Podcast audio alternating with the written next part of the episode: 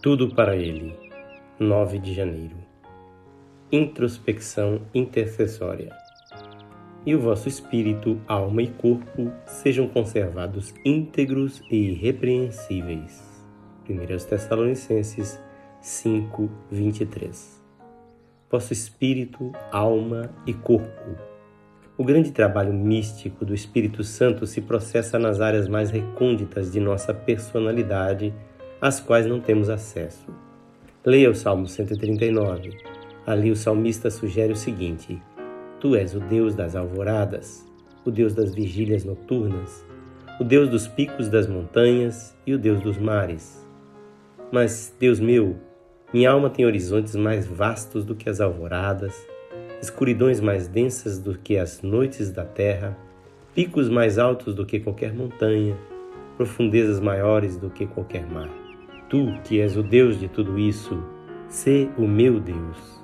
Não posso atingir as alturas nem as profundidades. Há motivações que não consigo desvendar, sonhos que não posso alcançar. Meu Deus, sonda-me.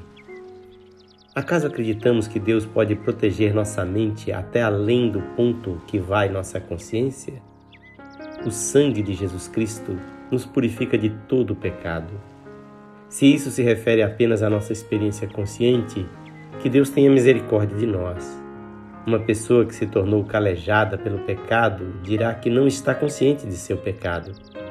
A purificação do pecado atinge as alturas e profundezas do nosso espírito se nos mantivermos na luz como Deus está na luz, e o próprio Espírito que alimentou a vida de Jesus Cristo alimentará a vida do nosso espírito. Só depois que somos protegidos por Deus com a grandiosa santidade do Espírito Santo é que nosso espírito, alma e corpo são preservados em imaculada integridade, irrepreensíveis aos olhos de Deus, até que Jesus venha. O fato é que não permitimos que nossa mente medite como deveria nas grandes verdades de Deus. Esta leitura é feita por seu amigo, pastor Edson Grando. Que o Senhor Jesus conserve você totalmente íntegro e irrepreensível diante dele.